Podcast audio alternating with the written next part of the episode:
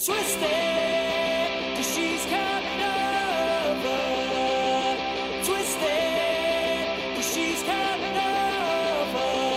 Twist on me, twist on them, twist on you.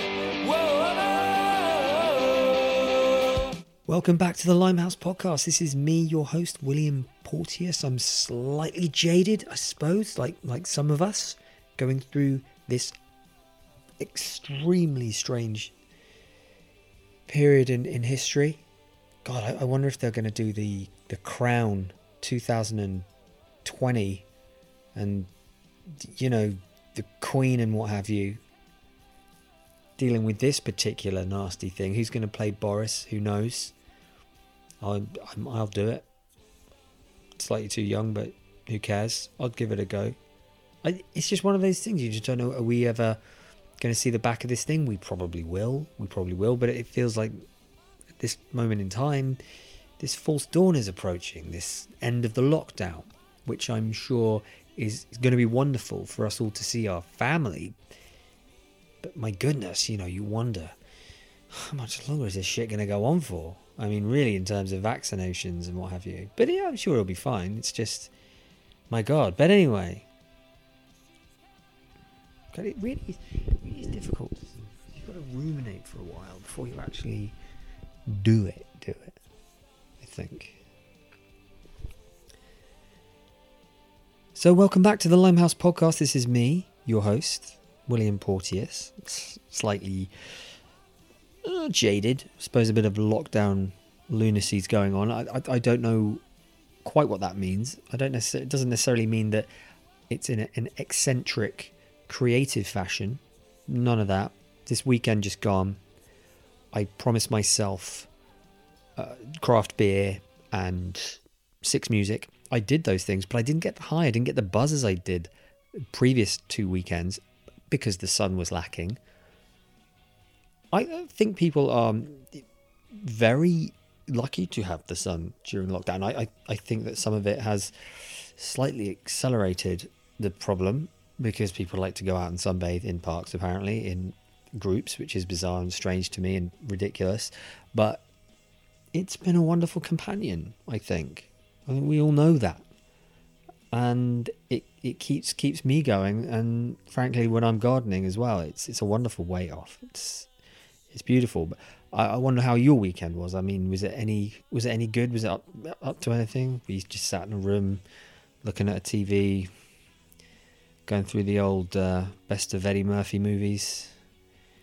Best of Eddie Murphy movies. What's that? Jeez, coming to America. What else has he got? Trading Places, Bowfinger. The list goes on. What else were you doing? You know, maybe watching some. Uh, I don't know. Best of fifteen to one. That must be good. Best of. Uh, trying to think that Carol Vorderman one. I can't do it. But anyway, look. This week is a is a it's a funny one because this is Dom Joly week and and therefore a good week uh, for me because it was one of the easiest interviews I've ever set up, set up in my life. I we do talk about it in the intro uh, of the conversation between he and I, and uh, it's very it's very funny how quickly we put it together and just how open he was in this interview. Really enjoyed it, and he really enjoyed it as well. Always makes a difference, that doesn't it? When the person you're talking to actually wants to be spoken to, and he he, he was great. Really enjoyed myself. I thought he he opened up in a really constructive way, and we were able to really explore what he's done, not only in Trigger Happy TV, but also traveling the world and and in uh, politics as well. Is funny though because with Trigger at Happy TV, obviously, I I couldn't place where it fell in my life and realize. And Dom points out that in the interview that I was 16. I had no idea I was that young. I thought I was like in my 20s or something. That fucking scared the shit out of me. But what are your memories of, of Trigger Happy TV? Because the one that always used to ruminate with me was when he used to do the interviews and then have a fake like migraine or something and, and just fall over or a fake stomach cramp or something and run away whilst doing an interview like Michael Palin or whoever. And my one is the dogs. The dogs, the, the people dressed up in the dog costumes and set to like Pixies or whatever, or some intense Radiohead song, and and they're beating the crap out of each other. I love that. Jeez, Trigger Happy TV. That really, wow, just started something there. But uh, yeah, so we talk about that.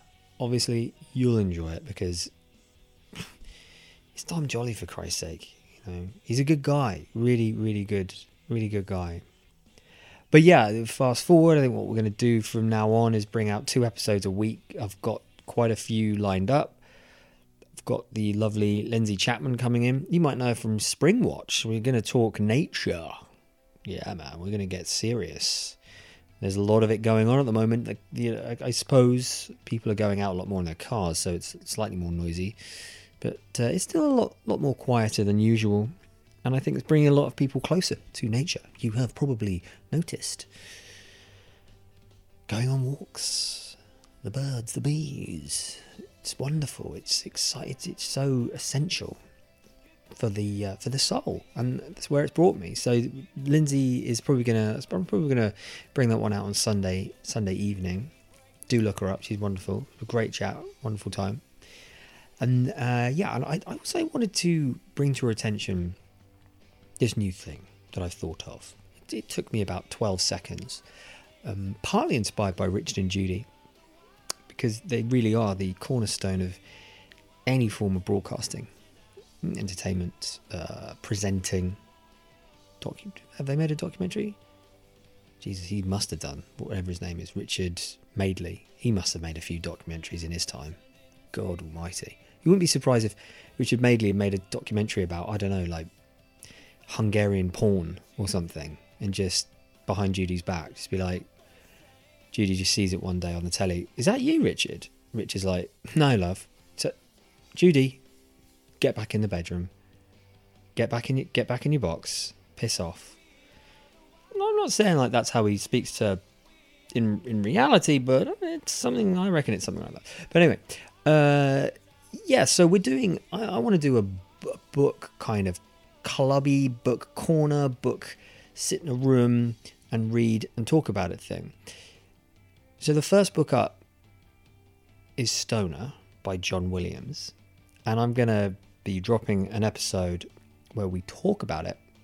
Me and Steve Almond, that is, we talk about it uh, in detail because Steve Almond is a great guy and he's written a book about Stoner, one of the greatest books ever written. We unpack it in quite a lot of detail, and that'll be in about a month's time. So I'm giving you a month to read Stoner by John Williams. So this will be called a novel idea. yeah, I know, I know. I'm tired, and frankly, I don't give a shit. You know, it's at the end. Who gives a crap what you name a book club? It's going to be called Novel Idea. Get you get a you know get over it, and uh, you'll enjoy it. And it, it, will be stoner. So you, you you go out and you buy it, audio book it, whatever, Audible, go out and Kindle it up your wazoo. But either way, in a month's time, we're going to be talking about it and probably in the fu- probably in the future Patricia Highsmith as well, because she's one of the greatest um, novelists of all time, in my opinion.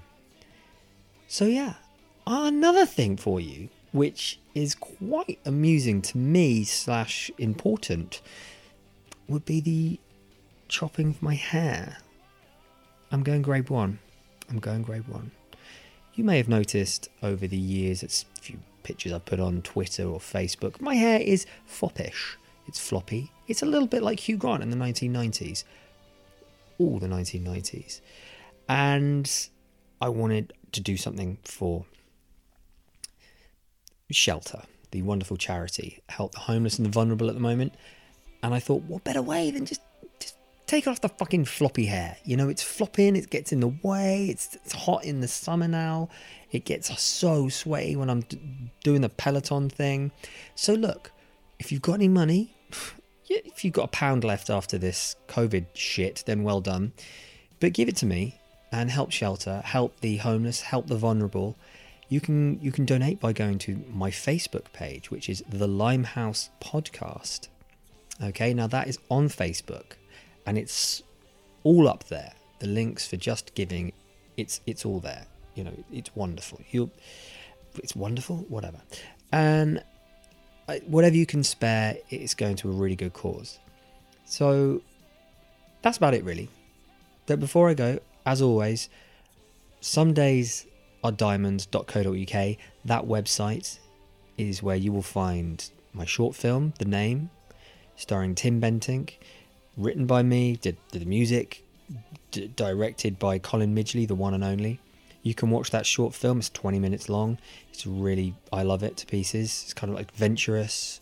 It's got countryside in it, of course.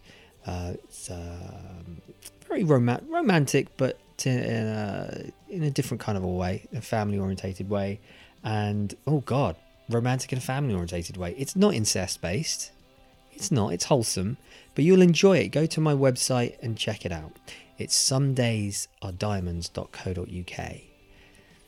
So enjoy this conversation that I had with Dom Joly, a wonderful man, very generous with his time. Share, share the podcast, share it around, tell your tell your friends. It helps a lot, and frankly, keep breathing, keep believing. All this will pass.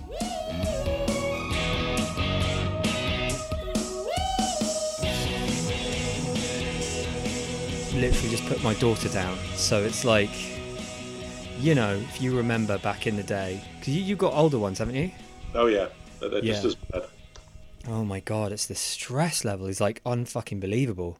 Where are, are you? Uh, where am I? I'm in um, Sydenham. Had to think there. See, I, I can't even tell you where I fucking live right now. It's like that. Um, yeah, no, it's completely, completely mental. It's, it's, it's just it, it's uh, taking her off, off my wife because my wi- wife's working from home and looking after our 20 month old whilst trying to Nightmare. wo- yeah, whilst trying to work. It's it's it's ridiculous, you know. I was just thinking if I had to do lockdown with young kids, Jesus. Yeah, yeah, exactly. Uh, how, how how's lockdown going for you anyway? I just find it very. Um, uh, I don't know. It just pulls everything back to to basics, really. Yeah, It's like just the important things. I'm getting on with my family. We're just having a really nice time. Go for walk with the dogs. There's no work to do, so I don't do any work. yeah. It's just lovely. Yeah, because you're you're in like Cheltenham or something, aren't you? Yeah, yeah. Yeah, I've um I've got a friend down there, um, and an, an ex down there, and it's just it's just so stunning. It's big country, you know, big country. It is, but it's also. I mean, when I grew up, Cheltenham was a place you went to die, really, um, and and it was like an old age home. But actually, and and I used to remember thinking, visiting my granny here, and thinking, if I ever lived here, I'd kill myself. But actually, um, here I am. But it is really lovely now, and it's pretty hip now, actually. So rather than a replacement, which is what it used to be. Yeah, it's getting there. I, my only, my first memory of Cheltenham is a five and a half six hour drive from Guildford to do a shitty shitty gig in the Frog and whatever it's called. Oh my Um, god, yeah, that's it- the corner for me. That's a shithole. Yeah, that's just been closed down for uh, food hygiene, actually. Oh, really? It's been closed down. Oh no! No, it's not. It is open, but Oh, it, right. it did have a food hygiene issue. Have you closed it down, Dom? Is that have you found? Have you got an online petition and you're behind it? No, my daughter's obsessed with food hygiene ratings, and so really? she look. She has this website where if anyone gets a naught or a one, it kind of pings her, and it said the frog or whatever it is. And I'm like, fuck, I've eaten that. That's terrible. How, But yeah. how old is she? Uh, Nineteen. Oh, okay, right. In my in my head, you've got like seven and eight year olds, but then you know you're like you're fifty now, right? Oh yeah. You're a proper grown up. Oh no. Look So at you. I'm a proper grown up now. By Yeah. the way, this mustache it was unintentional. Sorry. Not there before lockdown. Yeah, you know, and he was a quiz, and one of the quizzes was the theme was YMCA, uh, Wayne's World Well, Two. I do you know what? I fucking didn't. I I I sh- I shaved a mustache. I still didn't fucking win. What's that all about? It's a good tash though. Thanks, my friend. Uh, Although I'm very worried that it's a bit trendy East London, you know, and I'm nowhere near East London, but it's still one of those things, you know. Oh, go there goes one of those guys. Yeah. Um, but anyway, yeah. So it, it's been amazing, like researching. Well, first of all, it was fucking awesome having you be so damn quick and saying yes to the interview, which was extraordinary. I, I must say that was the quickest interview I've ever lined up in my entire life. Everyone always Um, says that, but it's just like I'm not busy, so why not? Yeah, I mean, I, I had, my, I think I booked Michael Heseltine once in about six minutes. yeah, you probably think- had to pay him though. No, I didn't. I didn't. Yeah. No. And and that and that got me headlines as well, which was fucking insane. So What? yeah, that why was that? Yeah, Yeah, well, it, do- it was a couple of Christmases ago, um, and he said on my podcast that uh, Labour government would be preferable to Brexit. oh, that's And, right. um, that's that's when he kind of he Yeah. kind of said he'd vote Labour. Yeah, yeah. Yeah, Oh, that was you. That was great. that was me, man. Yeah. That was that was my moment, my one, my Oh, my perfect good. moment. Um, but yeah, and that that took like six minutes to set up. Yours was like about three minutes, so I thank you for that. But right. um, it has been awesome researching you because it's taken me on my own little personal journey. Um, because I remember like sitting and watching Trigger Happy and being like, "Fuck, what is this?" You know. How old are you? I'm 38, so I don't know how. You're perfect. You're like fucking acorn. That's perfect. Yeah, yeah. There you go, So man. you're like 16 when it went out. So it's just bang on. Yeah. Yeah, and like I'd I'd never really experienced that before because I was too young for um, oh Christ, what's the Chris Morris um thing? Brass Um, yeah, yeah, and Brass Eye and the one before that. You know, I I was I was all um Day Today the Day Today. Yeah, part. See, I love the Day Today, but it's very different things because Day Today, I mean, I'm a news junkie, so Day Today to me was Day Today did to the news what Spinal Tap did to music docs. You just can't really take the piss out of it any again because they just nailed it. Brass Eye was brilliant, but there was so much anger in Brass Eye, and I'm not angry. Well, I am angry actually about things, but I'm not politi- I am political, but I'm not political. Uh, and Brass Eye was trying to make a point all the time. I don't know. I'm, I don't know what I'm talking about actually, because Brass Eye was genuinely genius. But I think in a way, Brass Eye was so dark that it was incredible. Um, Yeah, I think what I loved about making Trigger Happy was I wanted to make the lowest rung of comedy, which is hidden camera, and something that before had just been uh, Beadle's About and just shit. You know, I mean, really, just the just the sort of area inhabited by morons, really. Right. Um, and I wanted to make that art because to me, it is art. You know, if it's done right, and it hadn't been before. It sounds really poncy to say it, and I hate saying that, but I kind of get so bored with people saying, "Oh, all you've done is hidden camera." But that's like saying all you've done is a sitcom. Like they're all different. Some are shit, some are good. You know. yeah, no, I I completely agree. I, I must say, at sixteen. I was a little bit of a bookish lad at 16. I, I definitely stopped, for some fucking reason, I stopped reading. But I remember reading like The Great Gatsby when I was younger. Didn't understand it. Didn't understand No, it. but, But- but the fact you wanted to read is like great. Right. That's exactly what I do. I used to hang out sitting with a book, not even reading it, saying, "Look at me with my book." I, I think I'm up up you on that one. I used to deliberately skip to page 100 because I used to think, wow, my God, imagine what it's like to read 100 pages of something. So I'd skip to the 100 and then read that, like whatever I could of that, and then just, I don't know, show off in front of my sisters, just going, hey, look what Well, I've done. There's a magic number for books because uh, if you haven't, there's supposedly as a writer, if you haven't hooked a reader by page hundred, you're never going to. Yeah. So that is like a real cutoff. Like it's acceptable to leave a book, uh, to just stop reading a book before you get to page hundred. Once you got to hundred, you've committed. I think. life's too short. But, Yeah. Um. What was what was I? Yeah. No. The, the one thing that, that re- I don't know why the the out of trigger. Um.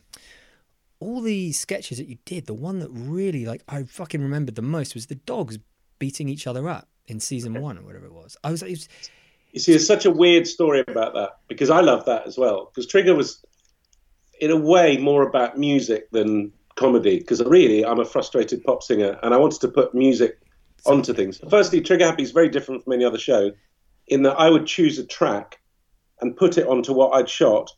But normally, you cut to the joke, whereas I cut to the music. So I put the track I wanted and then extend the joke. So normally you cut to the joke, but I extend the joke to the music. But also those dogs, that was when Trigger Happy started. I kind of wanted to make a point, and it's a bit brass eye-ish. I used to wander down London and see all these CCTVs and think, who the fuck is watching all this CCTV? And I wonder if we did something weird, whether anyone would notice. So originally, all those jokes started.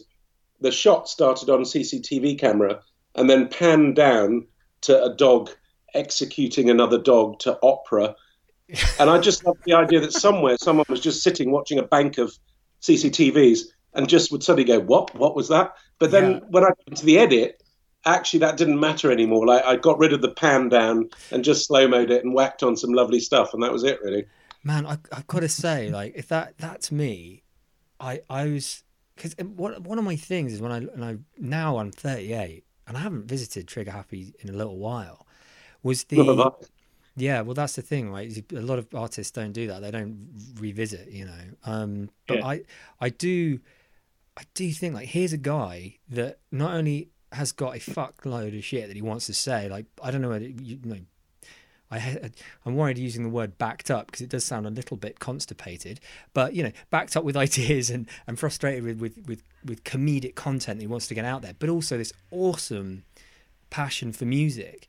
And Yeah. I, I picked out the dog thing because of the music sets to it. Sets to it. It's kind of like a music video, right? It's really. It's But it really was kinda like a music video, but also it kind of summed up Trigger Happy in that actually a lot of the songs I chose, particularly on those those clips, from Jacques Brel to a beautiful uh, U2 um, Pavarotti mix called Sarajevo, Miss Sarajevo. It was actually really beautiful, and and if you watch that for a moment, you could almost you felt yourself being a bit moved by it, and then you'd remember that you're just watching two people in fucking rental dog costumes.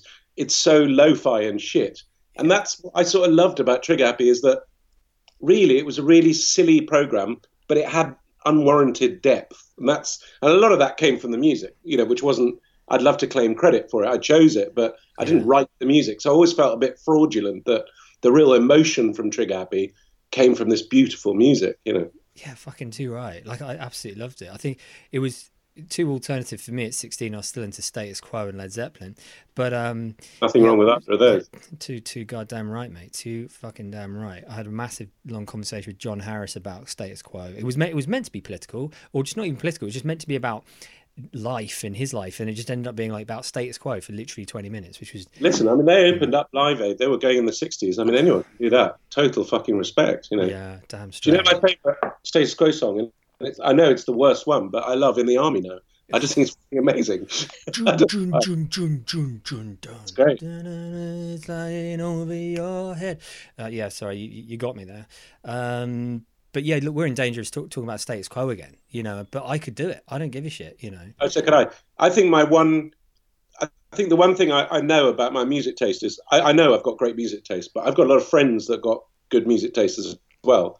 But the difference is they're music snobs. And so, for instance, Status Quo, if they heard Status Quo and didn't know Status Quo and they liked it, they said, "Oh, what's this?" And if you said Status Quo, they'd go, "Oh, I can't like it." Yeah, And to me, I, I fucking hate that. I can love a Kylie Minogue song as much as I love a Nick Cave song. I mean, and in fact, they did something together, but, but so that's a bad example. But you know what I'm saying? No, I just think any- song that gives me that feeling, yeah, I just want to play that again, is just a work of art to me. yeah, And I don't have, and that's what Trigger Happy was really. Uh, I kind of, I am a snob. I'm very culture snobbed in that there are certain things I think are beautiful and certain things I think are cheap and horrible. But actually, Trigger Happy is a bit of both because it's essentially a hidden camera show, but it's got weird, weird stuff in it, and it's got beautiful music. So I don't know, you know. What about like the old, the older people? Because I think it's adorable. Like you, you're not See, an I- art, you're not an if I- asshole to them. if I got any shit for Trigger Happy, it was particularly, I think, the Park Warden sketch. Uh, people go, "Oh, you just go and pick on old people," and it, that really irritates me because, firstly, if you walk into a park in London at any time, you'll find there are only two people: there are old people and drunk mental people. And I didn't pick on mental people. Uh, I loved picking on the old people, but specifically for specific characters. And the whole point of the park warden was that he was treating old people as though they were a teenage gang. So approaching four old people on a on a bench and accusing them of graffitiing Wild White Swans Rock, or I can't remember what I said, or letting off fireworks. There's something crazily funny about that. But also what I love is their reaction to it because there's a part of them that really loved the fact that people thought, yeah, you look like the guys that could do that, really. But also, I got, you know, I'd get consents afterwards. So no one, it wasn't like you just turned up. Everyone that we I did was compos mentis and knew what was going on. Because there's no, I mean, I could easily just picked on mentals and, which is what a lot of shows do, or faked it. And what's the point, you know? I thought it was beautiful. Yeah, no, I, I just think it's quite endearing actually because the joke's on the part warden, not them. It's it's, it's funny, it's cute. Well, that's what I Um, always hoped. It was never more Beadle and all the old school ones were like, here's me, I'm going to find the thing you like the most and fuck it up and make you angry. Yeah, And to me, what I wanted was more I wanted people thinking, who is this mad person, and how do I deal with him? And I loved the idea that they went home that evening, and someone said, "How was your day?" And you go, "Yeah, it was all right." Oh, actually, it was a bit weird. This scout came up and asked me to get his homoerotic badge or something like that. It was just about inserting a bit of weirdness into someone's life. That's what I liked about it. Yeah, man, I loved it. I loved it. I, I, I, I think because I, I've done a few like um, a lot of YouTube comedy sketches with my mate uh, as a gardener. So he he's he was about fifty the last time we worked together. So he's quite a bit older than me. He's like about 12, 13 years older than me, and he was the boss. He used to get bored, right? And he would be the one that would instigate. Right, he'd go, right, we're making a video, a comedy video, and we'd just fuck off for like five minutes you know, whilst we were meant to be working in a garden and just fuck around, do like comedy sketches. And I'm not I'm not saying like, you know, it was genius or anything, but it was such a outlet to break up the day. And Of course, it's a rush. It's like Yeah. a bit of surrealism a day keeps You know, the doctor away, keeps you're- away. Yeah, right, yeah, exactly. But when you're running away, like punchlines of some of your sketches, you know, you, you run away from one of your interview you know one of your interviews, uh, Richard Marx or whatever his name is. And um is Richard Mar- Richard Marx the singer or No idea who Richard Marx is, but I ran away lot of people. Yeah, was that like for you when you? Because I was thinking about this today. When you were running away from people after, like, are you thinking, "Fucking hell, that's the I get one take at this." What's, Yeah. What's going through your head when you were running away? Well, there's lots of things in that. Firstly, if I was doing a joke on the member of the public, which was like a joke, not specific to a member of the public, it was great because you'd go up, have a go. I'd never know what I was going to say because the whole thing's ad libbed. And then you think, oh, that didn't quite work or they didn't sign, you could do it again. But with what was exciting about about celebs was that you knew they were doing some press conference or whatever, and you knew you only had one go at it. So the adrenaline was fucking high. But then often, if I'm being really kind of intellectual about it, uh, I, I've had panic attacks all my life and stuff, and I often ran away from things. So actually, it's so stressful the tension when you're doing it. When I knew I'd got it, it was so amazing. I would literally just run away, and that was a bit like what I do anyway. If I find things too hard, I run away. But also, I knew that once I ran away, the best thing ever in Trigger Happy was the thing you never saw, which was then Sam, who's still there filming. The guy would run away, and Ian Botham would turn around and go, "What the fuck is that?" And Sam would go, "Well, I don't know. He just hired." And Sam would have to go through this complicated. He just hired me as a cameraman, and I've got recordings of Sam having these imaginary phone conversations, going, "Yeah, no, it's incredible. No, he just ran away from Mr. Botham. It's unbelievably unprofessional." so that was the best thing for me, and I'd be watching, laughing my head off, hiding in the van. So yeah, because all of it was, you know, Sam could basically just enjoy it as long as he pressed record. He could Yeah. watch it and enjoy the whole thing. Whereas I had all the pressure on me. So actually, I always felt when I ran away, this is great. I can now sit and watch Sam like squirm a bit. I, just I get that though, like the adrenaline, you know. I Oh, ah, the rush was insane. Sometimes when we did a hit, however stupid it was, and we kind of thought, right, we're waiting, and Sam's in the window, like, and we had like really shit comms, but it's like, right, you ready? I'm ready. And you just look at this street, and it's really ordinary, and it felt like you were about to do a bank robbery, but a really shit bank robbery, and you just knew that you were about to change the dynamic of that street. It sounds so sad, but it was just exciting. It was really fun. mate, that's cool. Yeah. So how how old were you then? Like uh, 30 when we did Trigger Happy. So I think again that helped me a little bit because I think most comedians, like if I if YouTube had been around, I would have just whacked it straight on YouTube. Probably done that when I was 18. But I'd done all my serious stuff. Most people do stupid stuff first and then they get serious. Hmm. I did the other way around. I, I was quite serious. I was a diplomat for fuck's sake. I'd been to university. I was a diplomat in Prague. I, I worked in, in Parliament for ITN as a producer, and I'd done all this. So I think once I got to actually doing Trigger Happy, I had a bit of. It's kind of like how MPs shouldn't be MPs at 18. You've got to have a bit of life experience because it gives you a bit of more gravitas to go with. That's why so many pranksters fucking bore me because they're like they're just frat boys who are just trying to pinch girls' asses and stuff. They just they've got no depth to them at all. Yeah. I- I- and I think when you have that depth, it means you don't have to force it into your show. Like Trigger Happy is inherently silly, but it's funny and it's kind of I don't know. I just felt it was perfect time to do it. You know, I'd kind of tried normal life, and now I was going to take the piss out of it. But you have to try it first. You know. But what about like, for example, like I think I read something the other day about you being literally you first episode had gone out, you were on the train somewhere and you just heard someone doing the whole hello, I'm Oh, on I'm on my and, and that was literally hello, I'm on my phone, I'm on I'm on my That- mobile. that know. was literally it's very rare you know a moment you know you have like always i'm always very um, uh, jealous of bands because they have that moment where they sign the record contract you know and like even if your life fucks up after that you've got that moment where you're like we've done it telly doesn't really work like that it sort of drip feeds like yes you can make the show but then you've got to make the show there's never a moment even when trigger happy went out it was a hit I, wasn't aware it was a hit till five years later really i understood how big a hit it was but there was one moment a week after Happy went out. I think Happy went out on Friday night, 14th of January 2000, because it's the 20th anniversary.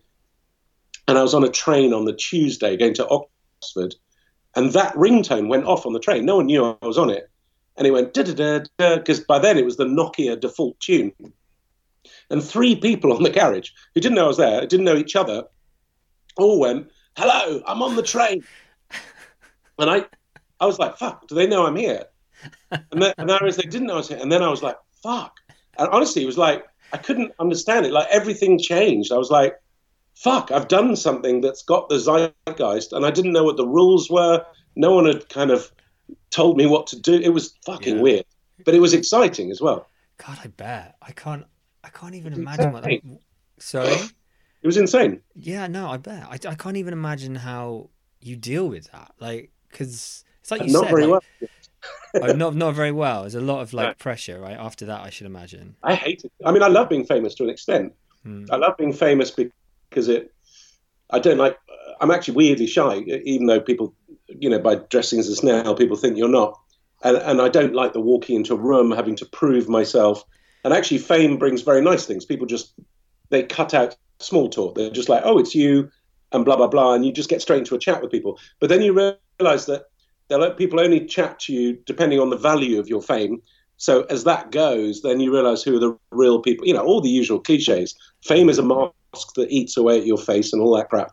Fame is a very slow slide into obscurity, which is true. But it's been great for me. It's allowed, it's opened so many doors to me and allowed me to do things I'd never done before. But um, but it is weird. You're constantly chasing that, hit, that hmm. high of trigger happy, and yet I was desperately unhappy when it was happening. So it's very weird. In what in what sense were you unhappy, man? Was just like a like a there was just too much of a strain, too much of the focus was on you, or No, God, I'm I'm such an egotist. I think that was hmm. all right. I think it was that I realised.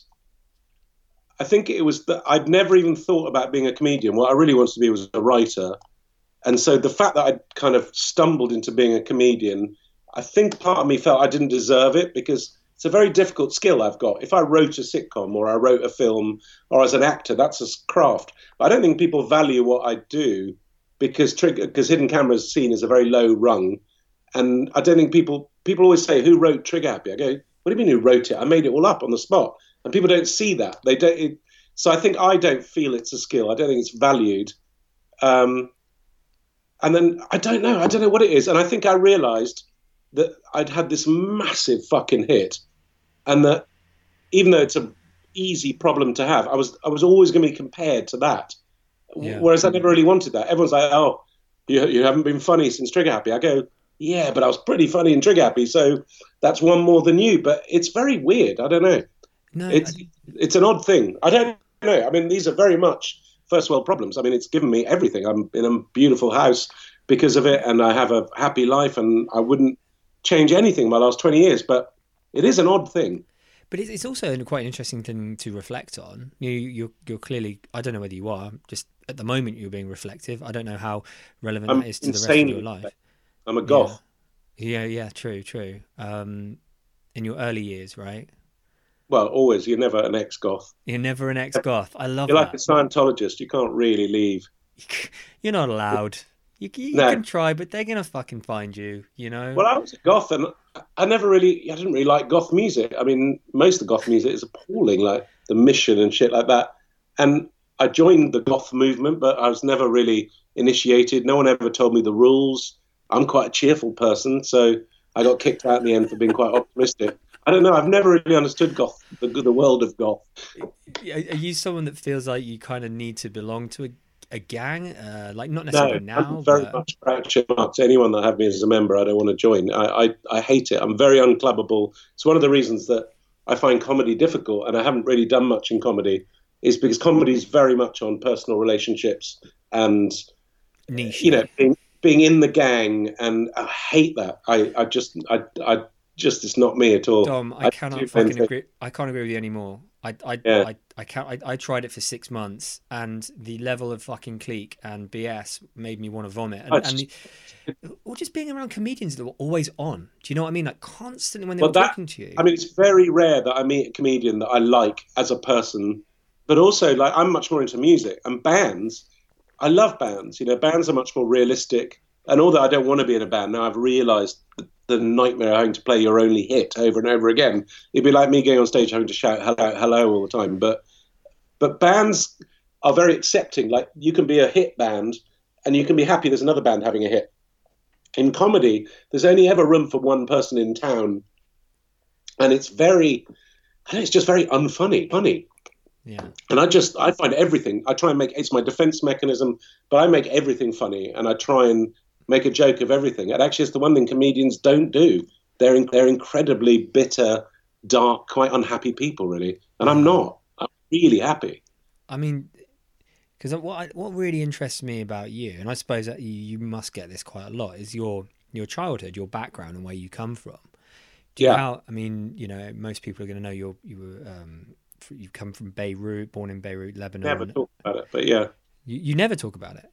i always talk about I was going to say, I was going to say, Yeah. fucking hell, man, because it's fucking ma- it's, it's it's really it's it's interesting in as sorry, and I'm it's mad and I, I totally understand. If I was a psychoanalyst I'd know exactly where I come from because I'm from an English family but they grew up in the middle of a civil war in Lebanon. In Lebanon I was always the English guy. I came to boarding school here and I was this guy that lived in Lebanon in the war. So I never really fitted in anywhere. Uh, and I always floated above things a bit and, and which allowed me to sort of observe almost it was like an out of body experience on top of that I was incredibly English in that I went to boarding schools where you're taught, you know, sarcasm and uh, attack before you're attacked and that sort of British stiff upper lip. But all the things I read as a kid were much more European Asterix, Lucky Luke, Tintin, weird Belgian, French things, which very much give me my humour. The things that make me laugh are pointless things.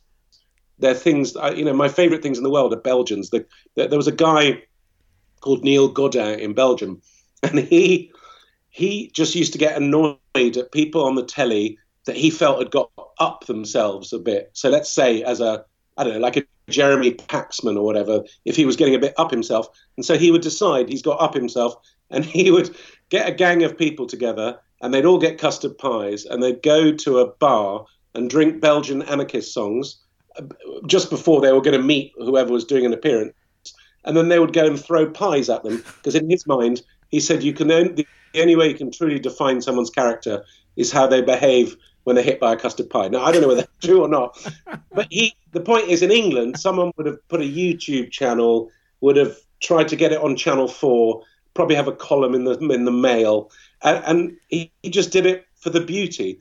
Yeah. And when we were doing Trigger Happy, we had this thing called For the Beauty, which was basically when we were driving around all the time, there were just things that made us laugh.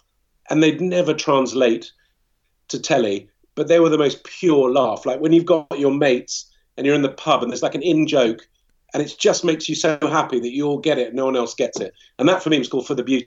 And that to me is what life is about. You know, if I had to write a, book, a proper, a third book of my life, I'd call it For the Beauty. Great. No, that's that's a, that's such an honest answer. I just I it's just interesting to me like how because I, I went to boarding school as well. I had a, a fucking awful time. I hated it. I had ter- terrible I. like, just awful homesickness. You know, I, I- did Yeah. you did you get the homesickness? Oh my God, I'm just beyond anything. I mean, I can understand why, because my parents lived in Lebanon, was the middle of the war, they sent me there. But I'm like, why have fucking kids? You know, and I've got kids. And the first thing I said is, I'm never going to send my kids boarding. I mean, why would you? I got sent off at seven. It's like, what the fuck is that about? It's insane. And I remember my parents dropping me off at a house in Oxford, and I thought we were going there for tea. They'd never told, they didn't tell me. And I remember thinking, God, these these people, the Browns, have got a lot of kids. And then my parents fucked off. That was it. And uh, they'd never told me. And it's like, it's insane, you know. But I didn't blame them. They were just from that generation of Brits Well, that just didn't say anything, you know. was that like a, a term border? Did you see like for, for for like a few weeks, or was that a weekly No, no, it's a term. And they, that It was a term. it. But, then, but you know, but then my dad, he grew up during the war, and so he lived in Lebanon as well, and he got sent off, and he'd only go home for uh, summer holidays because by the time he took a ship out to Lebanon and back, he couldn't. So for him, he thought I was spoiled. You know, I was coming back in the holidays. But I'm not grumbling. Like I love the excitement of it all, but it was just their their non-communication was a very Mm. British thing. That But no, I mean, like, I, I don't think you, you have to necessarily say you're grumbling. I, I think like we spend so much of our lives like saying first world problems and and without actually ever dealing with the real fucking problem. uh, No, no, I agree totally. you know? But that's a very knee jerk reaction to being on social media where you almost anticipate that, you know, if someone watches this now, underneath will be, oh, poor, poor little rich middle class kid, oh, poor posh boy, you know, all that stuff. So there is a there is a level of self awareness you do have to go through because although I did get sent away to a posh school, I went to the most expensive school in the country. I, I was there with Radiohead and most of the current Tory cabinet. I had an amazing fucking education, and compare that to being, you know, two parents on heroin in the Easterhouse estate in Glasgow. I totally get it, but I, it's like when people say first world problems. I'm like, well, I live in the first world. I can only deal with that. You know, so, Yeah, I'm glad. I'm glad you said that because. but I do think you there there has to be a, an element of self awareness about it. I mean, I defend. I'm overly defensive, but I think I prefer that to being completely non understanding why I'm talking like an arse. You know, so Yeah, yeah. I mean, no, it's cool because I, I, I just think a lot of what you're you're talking about here directly translates into your work after um, Trigger, like your travel programs, be it with your either three best mates or your first best mate. You know, like was it Stuart or something? I can't remember his name. Um, yeah, and um, you know, and it's it's really sweet. Like what I genuinely see in you, like 2005 when you did that series when you went or that the program when you went back home. yeah, yeah. Yeah. I really genuinely saw like a little boy going home, and you were so fucking proud of like going back to Beirut and going just showing showing your mate around, and it was so sweet. But you could definitely see something behind. I'm I'm reading into this too much, believe me. I'm No, a- I'm you, a- you don't even understand the insanity of that show. When I went back, I mean, the complications of my dad and we were estranged were so insane that there was a moment in that show where I went to a restaurant and I met this guy called Pepe Abed who kind of ran the restaurant and I signed my name. I had a photograph with him and he put me on the wall. And growing up, but but the insanity of that, and and and then just as we're filming the restaurant, my dad turns up at the restaurant but doesn't want to be on camera, doesn't even know I'm in Lebanon. So I'm filming this whole thing, and my dad is at a table next door where the real story is, and we can't even film it. I mean, honestly, the levels of stuff you'd never understand. I write about it in my new book, The Yeah. Hezbollah Hiking Club. I try and sort of deal with it in that. But yeah, no, it's insane. But I was, I loved it. Travel's what I wanted. When I grew up in Lebanon, you know, the comedy wasn't a career. In fact, even if I'd grown up in England, comedy wasn't, it's not something you could have thought of of doing as a career. And so for me, the exciting people when I grew up were diplomats, foreign correspondents, and spies, actually. And I've been at least two out of three. I might have been three, but I can't tell you. Uh, but I was a diplomat in Prague. I was a foreign correspondent at the Beijing Olympics. I wrote for The Independent. Uh, so that kind of, and all that stuff, the sort of working at ITN, the interviews in Trigger Happy, then the travel programs, to me, they all make total sense. But if you look at my CV, people go, I'm just doing a tour at the moment that got stopped by coronavirus about holiday snaps. You know, I've been to more than 100 countries, and people are like, what's the tour about? And I go, well, I think people that watch Trigger Happy are very different from the people that read my travel books. And I think there are a lot of people going, why is the squirrel guy in North Korea? That doesn't make sense to me. But to me, if you know the whole story, even though I haven't planned it, it all makes total sense. Like, but yeah. but it doesn't. No, no, but yeah, there are people that are like fucking going to be like totally picking up. The, what they what they'll be able to do is go different different chapters of your life and go, oh wow, Yeah. you know, didn't realize Yeah. that. You know, Yeah. by the tours you do, by podcasts I'm a you shit do. polymath, basically. You're a what? A shit what? I'm a shit polymath. A shit polymath. I mean, Like Stephen Fry is, is a good polymath. I'm a shit polymath. But I just love doing. I get very bored, and I love doing different things. And I just think there is this theory about. You know, I'm very aware that there's this thing called the 10,000 hour. Malcolm Gladwell talked about it. The 10,000 hour theory. Do you know about this? oh that yeah, yeah, of course. anyone anyone that's truly good at something has spent 10,000 hours, whether you play table tennis or whether you play the violin. And actually, with Trigger Happy, I don't know how many hours I did at being hidden camera, but we did so much hidden camera that never got shown. Just filming every day over and over again that we probably got close to 10,000 hours. And actually, when Trigger Happy happened, I was offered a show in America. And I, if I'd have taken that, I could have probably done incredibly well in America because I was bang on it then. But I just didn't. It just it wasn't what I wanted to do really. I, I'm much more interested in doing sort of 2,000 hours in lots of different things. But unfortunately, it means you end up as a you know jack of all trades, master of none. But I like that, you know. Yeah, too right. I mean, it's called life, right? You've got to. Yeah, I think so. I mean, God, imagine just. I mean, you know, fine. If I'd just made Trigger happy the rest of my life, I, I'm sure I'd have been enormously rich. But I'd be fucking unhappy. I just want to do different stuff, you know. Yeah, and you revisited it anyway, and it was still absolutely brilliant. You know. Yeah, I don't know. Yeah, it's very weird. I didn't want to revisit it, but then when I started doing it, I thought, oh, I'm quite enjoying this, but Yeah. I sort of feel I'm too old to revisit. I don't know. My problem is that I always felt there's no example in the history of show business of anyone doing anything successful and then break, having a break and then coming back and it being better. Never, not once, except for one time in all of show business, and that's Take That. And who the fuck wants to be Take That? Take That were better the second time round, but I don't want to be Take That. Oh man, um, no, it's just it's cool, man, because you've done so you you have done so much. I just wonder what that drive is. You know, like where that where that drive comes from. I mean, I. Well, I the main drive is what Caitlin Moran said, bitch, got to pay rent. You know, I mean, I made a fuckload of money from Trigger Happy, but I mm-hmm. spent it. You know, I mean, Sam, who made the same amount of money as me because we went 50 50, Sam's got an accountant wife and he's saved it all up and he does brilliantly. I've just spent it all, but I spent it all gloriously, like in Yeah. ridiculous things, buying stupid things and having amazing trips. And so now I think, oh, why did I do that? But I had an amazing time. But also, it means it's it's true that hunger makes you good. I mean, you wonder why when you listen to a band when you're a kid, and then the band's massive, and then they make a really shit album. You're like, how did that happen? And normally it's because they've suddenly got so much money and they've had kids and they can't be asked. And and it really is true that hunger and necessity, like, yeah, otherwise you get lazy. I got lazy, definitely. And and and now I've got to earn a living properly, and it makes you hungry. It's no bad thing. Yeah, and like when it was at the height, man, you had all that money and you were pissing up the wall. I've been there. I've done that. Yeah. Um, I don't know. Did it ever get out of hand? Oh yeah. Like, oh, really? Like bad, bad. Like because I, Oh. I honestly can't fucking remember. I'm too young for tabloids and all that kind of stuff. You know, Oh, no one ever caught me, but insane. Yeah, yeah, yeah, yeah. I mean, insane. just because like for me, I I have an off switch. Like when it comes to booze, I will. I'll know when I reach my limit because I'm scared. I'm anxious. I'm an anxious Oh, me too. I definitely have.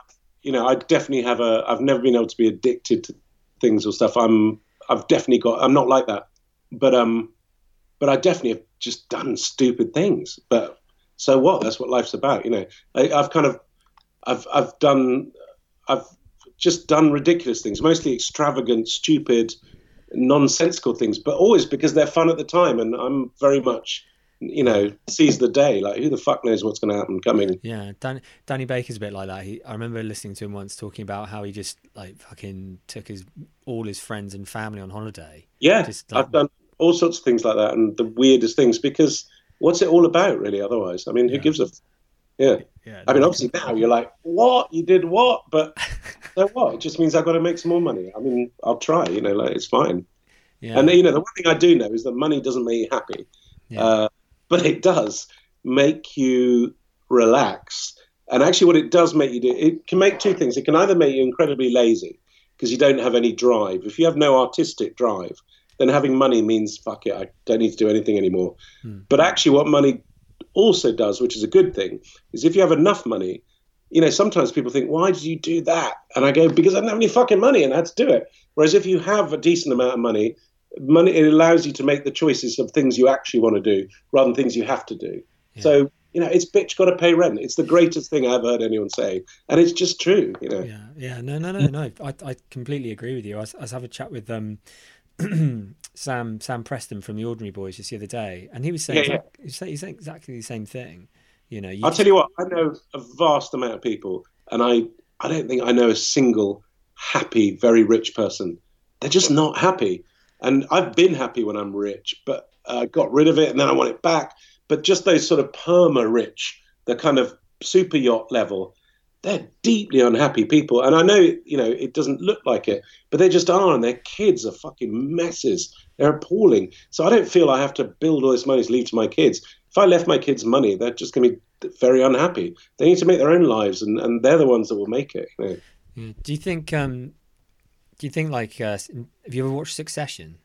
Oh, Jesus, it's so beautiful. Yeah. Yeah, I like. Yeah, I, mean, I know Succession makes me particularly angry because actually, a lot of the writers on Succession, when I moved to the BBC after Trigger Happy, I was assigned lots of people to work with me. And I was like, fuck all of you, I want to work on my own, I'm a punk. And I behaved like an arse. But a lot of those people, Tony Roche and stuff, were all there. And now I look at them writing just a thing of beauty like Succession, you know, which is supposed to be the Murdoch families, essentially. And I've had dippings into part of the Murdoch family around here and stuff, and like you just think, whoa! I mean, it, it's bang on. it really is. Yeah, yeah, it's no. just the most beautiful thing ever. Yeah. Do you would do you think you could, you're never going to turn your hand to that? Uh, not necessarily that, but just writing in general, like in terms of like a a, a, um, a drama, you know? Well, I never thought I would because I kind of thought, well, the one thing I'm good at is ad lib, you know, and so why try and do something that someone else is really good at? But this guy called Mark Freeland, who actually was one of my, he, I didn't remember, but when I was doing Trigger Happy, he came and gave ideas, and I didn't remember him at all. And he then went on to run BBC Comedy, and he did the thick of it and stuff. And he now works at Working Title. He's head of uh, TV Working Title, and he approached me, and, and I'd, I'd written a script once just for fun, and he loved it. And so he's just commissioned me to write a sitcom. So I'm writing at the moment, and part of me thinks, "What am I doing? I don't know what I'm doing." And then part of me thinks, all it is is just trying to make up the dialogue you make normally and just write it down. So I'm very bad at structure and narrative arc, but I'm really good at dialogue. So I am writing a sitcom, but fuck knows. Well, there we go, man. Fucking hell. Yeah. I'm glad I asked that question. Have you Yeah. ever, have you ever watched um, Home on Channel Four? Oh yeah. Fuck me, I did not know that that was in existence, and I binged the shit out of that. It was absolutely brilliant. Yeah, yeah, yeah. And that was like written by a, uh, written by a comedian that I brushed shoulders with when I did stand up comedy for like six months. Um, and his name come up, I was like, I recognise that. It's so Oh, good. That's It's the most annoying thing in the world when you watch something you absolutely love and you go, "Oh, who wrote that?" And you go, "What? He was Yeah. my right, right, exactly, man. I mean, Um, Al Campbell, my runners did really well. Like my runner, both my runners, my main runners in Trigger Happy, Al Campbell and Paul Young. Like Paul Young is now the hidden camera director. He's done everything, and Al Campbell does every comedy drama. I'm like, fucking hell! But they were 17 year old scroats. What are they doing? But I love that. um, yeah, like one of, one of the things that blows. Just I'm just going to pivot slightly here for you, Dom. Yeah. So just just hold on. Um, um, Alan Alan Clark, and you you stood against him. Yeah, I did. That is again, man. Like talking about stuff that you've you just jack of all trades or whatever. You, you know, doing what you want to do. Where where did that come from? What was the inspiration behind that? Well, I was a sort of politics nut anyway. I'm obsessed with politics. I've got every political biography. I studied it. I love it. And actually, Alan Clark's diaries are probably the greatest modern kind of take on politics. And in a funny way, Alan Clark reminded me of me in comedy in that he didn't really belong and he was sort of good at what he did, but he didn't take himself seriously. And he kind of felt nervous about it, but also arrogant. It was like a, a weird thing. And uh, when I got to the Paramount Comedy Channel after I'd done Mark Thomas, uh, there was this amazing guy called Dan Brooke who was running the advertising marketing part. And he suddenly saw the stuff I was doing and he was like, well, we either spend a hundred grand a year saying, putting ads up saying Paramount Comedy Channel's funny, or I give you the hundred grand and you just try and go and get us in the newspapers with funny stuff, which will, make people realize that Paramount Comedy Channel is funny. And because Dan's dad was actually a Tory MP, we were both massively into politics. And so we thought the way to get the most headlines was to try and attack uh, cool Britannia. So I started putting garden Millennium Domes in Peter Mandelson's garden and uh, sending strippers to William Hague's stag party. And another thing I thought was, well, actually, what's the oldest thing in the book? It's the monster raving loony party. You know, as part of an election, you have to give equal time. And so I, I was living in Kensington, Chelsea, where Alan Clark was running. So I ran against Alan Clark as the Teddy Bear Alliance, and uh, I hired every teddy bear costume in the country. I had like 900 of them, and we had a demonstration that walked through London. And then just the last minute, because it was Kensington Chelsea, they were so didn't want me to stand because it was going to ruin their election. They told me that I was using a fake name because I'd called myself Edward Bear, so I couldn't stand. So I had to go and change my name by deed poll to Edward Teddy Bear, which I which I've never changed back actually. So my name is still legally Edward Bear. So we turned up on the night, and then I, I came fourth. Like we beat the UKIP and stuff. It was fucking brilliant, and gave a speech on the night. It was it was amazing. Oh, you know, so I mean, I just you know, I mean, I kind of hate comedy election candidates, you know, the the sort of nutter ones who are trying to sell their TV program. But to me, it was fascinating, just as someone who's into politics, because it literally, when just the opportunity of standing for election meant you had to go and get the sig- the people to sign, you had to pay your deposit, you hmm. had to campaign, you went to an election night. It was like a crash course in how politics works, you know, like, and everyone should have to do it because it's not fucking easy, you know, even if you're a teddy bear. How what was what, what, what how did you campaign? What was you Well, we you, had like, knocking on doors? we had I had terrible things like uh, say no to fleas rather than sleaze. Uh, I was campaigning for a single European honey rather than money. You know, I did. Um, I think I wanted. There was a TV presenter called Dani Behr. I wanted to make her sports minister. It wasn't a serious campaign. But our, our greatest moment was that election. Uh, we kidnapped the Tories. No, let me say it's right. Labour had hired a ch- chicken. No, the Daily Mirror had hired a poor guy to dress as a chicken to follow John Major around because uh, he wouldn't um, he wouldn't debate Tony Blair or I can't remember who he wouldn't debate, and so we kidnapped the Tory chicken. Uh, we literally we just turned up. We had a cab. We drive around in a black cab, and we got out as the Bears, and we just he was giving an interview. We just kidnapped him and took him to a car park. The poor guy was like some runner who just thought he was some of the IRA or something. We felt really sorry. but the best thing was right at the end, the Daily Mirror, because that everything was animals in those. There was a rhino for World Wildlife. There was the chicken. There was something else. Like every newspaper had a mascot, and some newspapers said, "Let's just have a press conference on the green of all the animals that have been part of this election." So we said, "Sure," and we waited till they were all set up. And then we arrived in our taxi with custard pies, and we attacked them and had a food fight. It was fucking brilliant. It was so much. well, it goes back to your uh, Belgium com- comedy thing with the uh, pies Yeah. and shit, right? it's just it's Yeah. sort of i'm a pathetic anarchist i think that's what i am like i love i just love sort of nice madness you know you think that that's a pretty good epitaph, don't you think? yeah well i've got lots of epitaphs ruined it for everyone is what i want Ruined it. uh, shut up Stacey, who's my wife that's what she thinks will be on it yeah. but yeah um, sort of pathetic rebel there, there, there was the viz you know viz magazine viz used to have called pathetic sharks and it was like sharks that were all dangerous right. but actually they were just really shy and a bit nervous. I've always felt I'm a pathetic shark. a, Really, whoop, That's, a whoopee gong. yeah, exactly. You're exactly a you're a fucking whoopee gong. yeah. I still think the best one is Spike Milligan, man. I, I it's, everybody knows it, but I still think. I. Yeah, I love that so much. Yeah, I mean, I like it so much. I think I'm just going to have it on mine, and I do genuinely mean that. oh, he was a genius. I mean, his two things when he went on Room 101, and the thing he hates the most was his own house. it was fucking brilliant. his wife made him buy a big house, and he hated it. And then when Prince Charles gave some fawning intro to him at the British Comedy Awards, and he just stood up and said, "Oh, you sniveling little turd." I just, it was amazing. I just loved it. He just, I mean, there's an element where you have to have a bit of madness to have a bit of comedy. You have, it's a payoff, Yeah. and you can either be very stable in the middle, or you have very bad mental times, but you have great comedy times. And he was off the chart mental. yeah. I, I don't think even his comedy was supposed to be funny.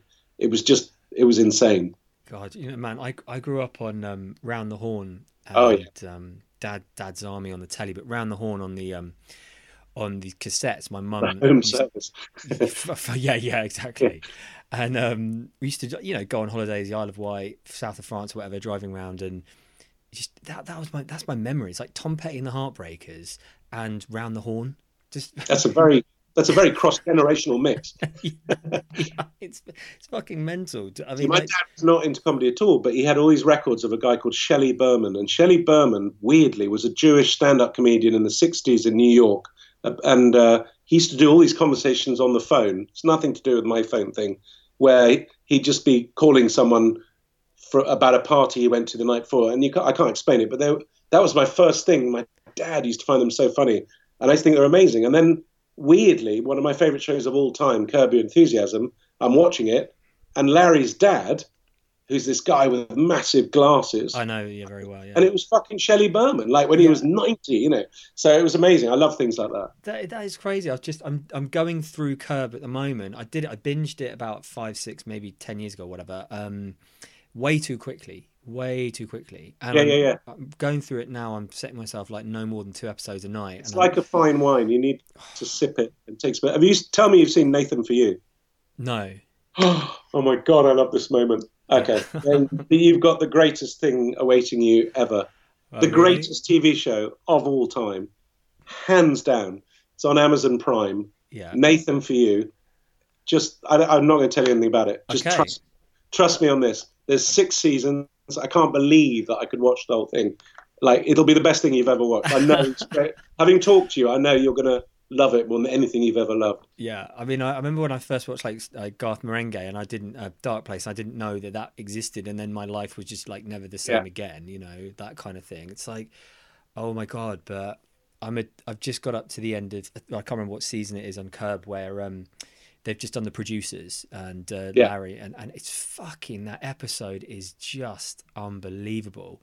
It dips a bit. There's a moment when he leaves Cheryl and he moves into the with the black family. Yeah, and it's kind of like it's almost like he's being almost too self-aware and it doesn't work and then god i mean the the, the most recent series just kicks off with larry just hating everything like knocking a taking a selfie stick and snapping over his thing and pushing you know just hating millennials it's Right. great yeah. i just so- love it when he's grumpy yeah oh my Yeah. god nathan for you you've got to watch it it's I, I, incredible mate, I'm gonna, I'm gonna. Yeah. But um, what? So, because you obviously you're you're a political um, geek, nerd, whatever. I my background in this podcast is politics. Um, I, you know, did did I see you on Question Time, or am I imagining that? Am I imagining no that was that? a present time yeah Yeah, because my my thing is I, I think I've spoken to a couple of people on Question Time, but I've I've always, it's always been in a political context, so they've never been able to like really say what it was like. What what is it's it It's like? question time because when you watch question time basically it's just full of grey suits talking bollocks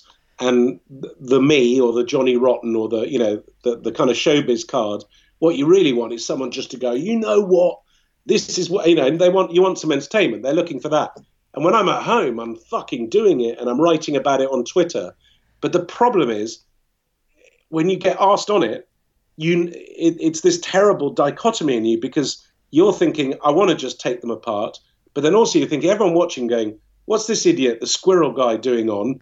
And you want to go to them no i studied politics. I know all about politics. And i ended up i literally i, I watched myself almost responding like an mp going well the uh, the crossrail enterprise is very interesting on both sides. And you can see the producer going no call them cunts but so it's terrible. I just behaved like my the best advice everyone someone there's a guy called John Niven who's a brilliant writer who writes amazing books like Kill Your Friends and stuff. And uh, I hate people who give writing advice and stuff, but someone on Twitter said, "What's the best advice you'd give a writer?" And he said, "Write as though both your parents are dead, i.e." You're not trying to fucking please someone. And I definitely went on question time as though my parents were watching and I wanted them to be proud of me, not go on and show my ass and tip up the fucking right. you know desk. And that's what would have made great TV, you know. So, but I didn't. I fucked up very I, badly. I love that man. They they did want you to say cunt, but you just you just didn't. You just played could- it played yeah. it safe. You know? yeah, it was terrible. I had I had that at a I wedding mean, I once. I was next to James Delingpole. I mean, I literally, I should have just the moment I realised that, I should have taken the tip off my pen and fucking stuck it in his neck over and over again live on TV, and I would have done the time. I'd have been happy. there's no question time about that. That's you should always do that whenever you see him. Grosse Pointe Blank. Uh, Yeah. John Cusack, just full Gross- blown. Yeah, Oh man, I love that. Like, I, I just uh, for for me, like Question Time, I've always loved it as a kid. Like such theatre, right? I've I've done loads. oh, of, it is. Yeah, loads of acting and stuff, and I've always really wanted to. I've, you know, it's my dream to be on it. But like you, you know, you're so right. You get on. I, I can imagine the camera comes on. You're desperate to sort It's of. very surreal. It's a bit like when I went on Have I Got News for You? Like again, you watch Have I Got News for You. You know, you think, oh, I'm funny, I can do all that stuff, and you can. And then when you're on it, fucking, you hear the music and you have an out of body experience, and you think, fuck, I'm actually on it like that. Right. And when I was on Got News for You the first time, I just sat there staring. I remember just playing with a pen, and finally Ian Hislop leaned over and just went, "You've got to say something." it was like, it was terrible. Oh, fucking So I'm terrible. terrible on those things. I'm much better on just random. I just like, you know, I don't know. It's very odd. Well, when you don't have to think so much, right? When you just put Yeah, too much emphasis on it, you know. I like, I like ad lib. Spontaneity is what I like. Yeah. The moment I'm thinking I'm going to go on question time in two weeks, like it drives me mental. I can't think like that. God, I bet. I just, I love it. And like, because what I was going to actually, I was just thinking about, because obviously this is yonks ago, um, Trigger, when you first started out. Um, what was it like? What, what, what do you think it would be like for for you, like having Twitter then, like in terms of the the abuse you'd catch, or the, the how would you think you'd I- deal I with would've- all that? I would have gone utterly insane. I remember just as Trigger Happy was happening, I think it was almost the very first interactive thing. Channel 4 had some sort of website.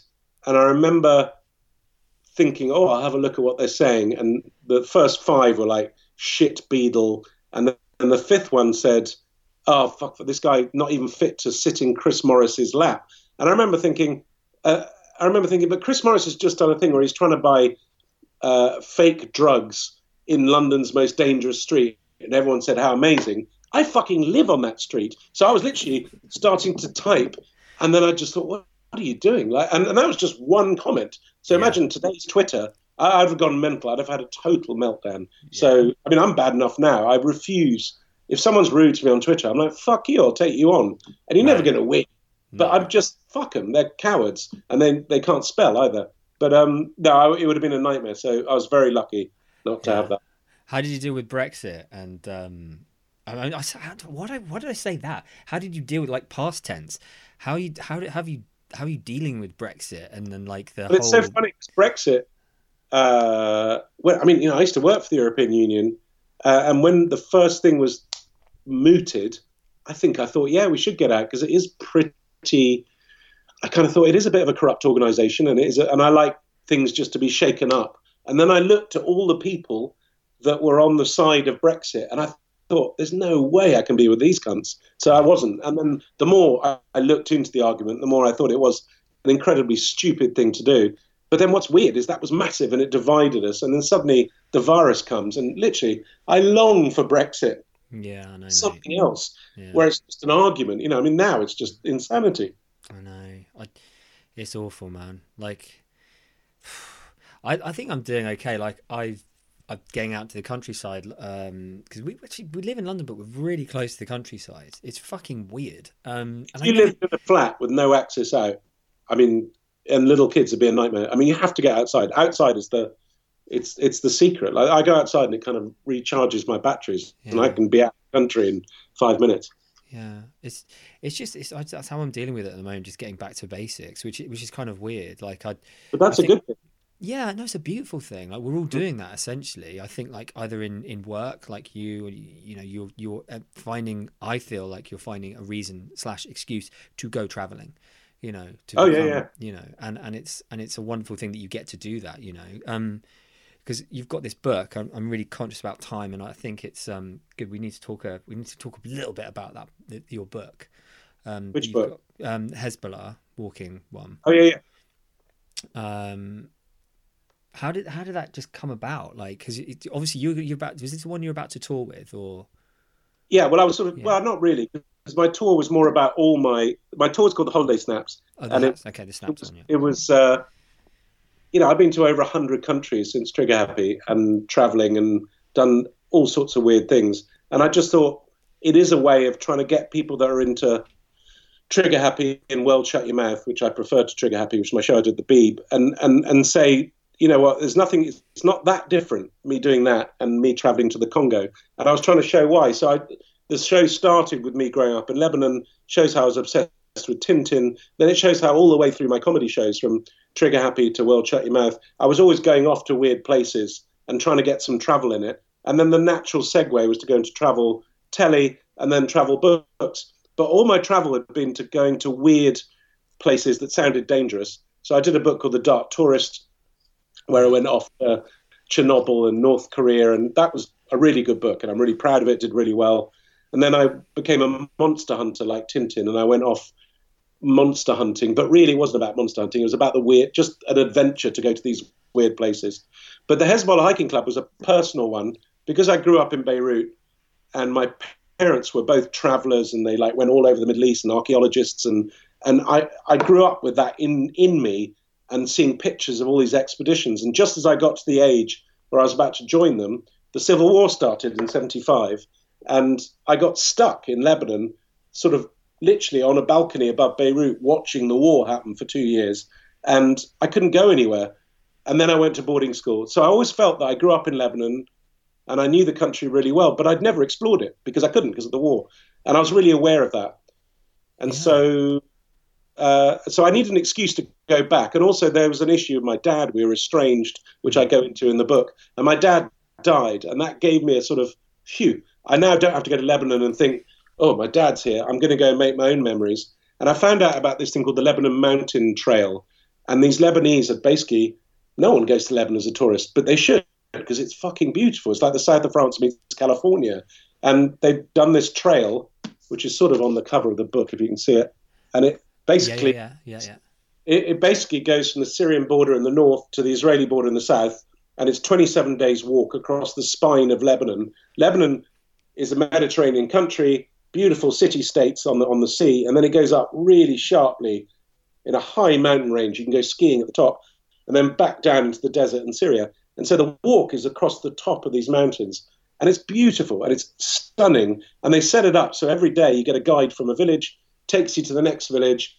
You stay in people's houses. So for me, it was incredible. And I took two of my oldest friends. So it was kind of like a I've turned 50, let's have an adventure like we used to do when we were kids but also me like finding the place I didn't really know when I grew up, but also showing off, like you said in the show I, I did in Lebanon. Sort of, I'm proud of Lebanon. It's so beautiful. And all anyone thinks about Lebanon is, oh, it's the war zone. It's fucking stunning. And I just every day, it's like it's like playing your best friend's a song and they love it, and you're like, oh, I knew you'd love it. It's like that. Like every day, they're like, I cannot believe this country, and you're like, I told you, you know. So that's what the book's about. It's a love letter to Lebanon, really. So it's so, called the Hezbollah Hiking Club, which was the first name I could give it because it means it can't be sold in the Middle East because it's got Hezbollah in it. So the paperback's coming out next year, and it's going to be called the Downhill Hiking Club. But it's I'm pretty proud of it. It's a really good book. No, it's fantastic, man. It does. It sounds like to me like you're someone like I. This is quite a fucking morbid thing to say, but it sounds to me like you might be like if you're into cremation, you might be scattering yourself in a few different places. Well, having someone scatter you in a few different places around the world. I've got a list of about eighty places. It's a nightmare. Yeah. Well, it's, it's I think it's the same thing of jack of all trades, master of none. I'm kind of I feel really at home in a lot of places, which I think sometimes I'm really jealous of people that just have this one base and they grew up in a house they were born in, they never leave it, they have that consistency. Mm. But on the other hand, I love my wife's Canadian. Like I'm in love with Canada, these lakes in Muskoka. It's my happy place. Like if you had to choose one place my family would go, it's there. So I'm happy there. I love Cheltenham, which is so odd because it was everything that was dull when I was growing up in Lebanon. I love London. I love Miami, weirdly. I'm obsessed with Morocco. So I don't know. When people say, Where would you like to live? I think the royal family. I'm not a royalist, but the royal family get it right. You've got to move on the season. So I would, I, you have to move every season. So I'd, you need four places to live if you can afford it like a winter place, beach place, city place, country place. You know, and I think about that all the time where I'd go Morocco, Canada, Cotswolds, maybe Miami, New York. I don't know. Well, changes. Man, I used to work for Ringo Starr, and he used to do that. He used to like what? Um, you can't just drop that. Yeah, no, yeah, no. I, I was a, I was a Well, grounds, for Ringo Starr. yeah, I was a groundsman for Ringo Starr for like two years. Yeah, yeah. in LA. No, no, no. In in uh, Cranleigh in Surrey. That's so funny. Yeah, it was it was fucking weird because it was just like that. You'd see him maybe half the year, and and he'd come back with a, an amazing tan, or be pale and ready to go out to get a tan. But yeah, yeah, yeah. you know, he'd he'd be so nice to talk to as well. You know, he'd, he'd Yeah, just yeah. totally fucking. You, Oh my god, I'm so jealous of that. It's insane. Yeah, it's it's the only thing genuinely, like literally for two years, it kept me at that job because his pay was an absolute fucking insult. They were like, the first six months, we'll review your pay. Bearing in mind, I was on like fucking seventeen grand, and then after six months, I worked so fucking hard to get that extra grand and a half a year. Then after six Yeah. months, they were like, no, fuck off, we're still gonna give it to you. But but Ringo is such. Do you know my favourite story about Ringo Starr? And I don't know if it's true or not, Yeah. but supposedly he's the tightest Beatle. And Ringo Starr, whenever he got a bill, he would write. He'd always write a check. Yeah, so he'd write you a check from Ringo Starr because he knew that about eighty percent of the people, when they got a check from Ringo Starr, wouldn't cash it. Yeah. They'd frame it and put it on the wall. Yeah. I just love that story. I, I, I fucking, I know there are other, there are definitely other famous people that done that. I've heard someone else say that. Oh god, Yeah. it's like, it's so funny. But thankfully, he was a really nice guy. But it's like, Oh, yeah, one of those fantasy. uh, And I was there for his fucking seventieth as well. Seventieth birthday. We had like fucking Paul Amazing. McCartney, Brian Johnson from ACDC was there. It was Oh my like, god, cool. Yeah, it was one of those real pinch me moments. Have you have you ever had that? Like where you're in a room, suddenly like motherfucking crazy superstars start I've walking just- in. I've just had the craziest times, yeah, but I can't tell you. But yeah, just insane ones. Yeah, I mean, literally just insane ones. Do you, because you, you strike me as someone like a kind of like a, a more anarchic Michael Palin with all your traveling. You know, see, I once, I love Michael Palin so much. Uh, I met him once, and he was just so lovely. But I have to admit that when I saw him, I saw him once on a road in London. And I was driving, and there was just a tiny part of me thinking, I could just turn right, fucking hit him, keep going. And uh, there's about three people I need to kill to get to that sort of national treasure trap thing. And I did, I did consider briefly killing Michael Palin. I have to say, uh, and I would have done it. I don't know why I didn't do it. intrusive thoughts, right? Yeah. I mean, I just, I really genuinely thought, I looked around, I thought there's no one here. I could just turn, hit him with the door, and I'd be gone. Love it. I've never told anyone that, but it's Yeah. true. Yeah, there we go. Dead deadpan delivery. I love it. I love it. Um, There's your Heseltine. there's the Heseltine. Joly wants to kill Palin. Yeah, fucking hell. Yeah, yeah, yeah. Yeah. great. There we go, mate. Thank you so much for your time. That's all right. Really nice chat. That was really good. No, you're, su- you're such a fucking sweetheart. Um, no, I gen- I genuinely mean that because it's um, it's not often like I said. I've come from like politics to um, to trying to just trying to give like a, a, essentially doing what you've done. Really, I've done. Yeah, but this is a much more interesting chat. Just than I just I can't tell you how. I, I know within five minutes we're having a chat whether it's going to be a dull one or you know the usual questions or whatever. And that was just it was interesting. It was just ranged everywhere. It was great. Nice, but I'm man. so jealous that you're Ringo Starr. Like I just Yeah. you beat me at that. Like you just killed me with that at the end. I've I've always no, fucked I really enjoyed that. And send me um when when you got it ready and stuff. Just send it to me and I'll link it up and stuff. Yeah, that's really sweet of you, man. I do. It's a phrase, link it up. But you know what I'm saying. I know. I know what you mean. I know what you mean. Yeah. But No, I really enjoyed that. Thanks a lot for that. cool, man. And enjoy, enjoy the uh, enjoy the countryside and uh, Well, take Stay care. safe. It'll all be good.